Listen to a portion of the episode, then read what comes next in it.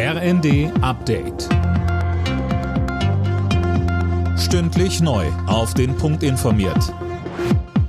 Ich bin Silas Quiring. Guten Morgen. Die russischen Truppen geraten im Osten der Ukraine immer mehr unter Druck und geben die Region Charkiw offenbar auf. Mehr von Dirk Justus. Der Leiter der Militärverwaltung rief laut Nachrichtenagentur TASS die Bewohner auf, die Region zu verlassen, um ihr Leben zu retten. Kurz zuvor hatte das russische Verteidigungsministerium den Rückzug der russischen Truppen aus 2 strategisch wichtigen Städten in der Region zugegeben. Die ukrainische Armee hatte in den letzten Tagen immer wieder Geländegewinne gemeldet. So hätten die Streitkräfte etwa einen wichtigen Eisenbahnknotenpunkt zurückerobert, den die Russen für den Nachschub ihrer Truppen benötigen.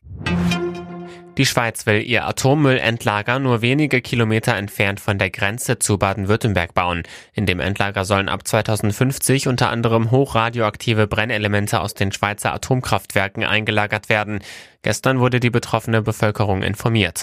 Die Einzelheiten sollen am Montag in Bern bekannt gegeben werden. In der Schweiz sind noch 4 AKW in Betrieb. Die sterblichen Überreste der Queen verlassen heute Schloss Balmoral, wo die Monarchin am Donnerstag im Alter von 96 Jahren verstorben ist. Zunächst geht es nach Edinburgh, Gesa Weber berichtet. Der Leichnam wird nach Schloss Holyrood House in Edinburgh gebracht, die offizielle Residenz der britischen Monarchen in Schottland.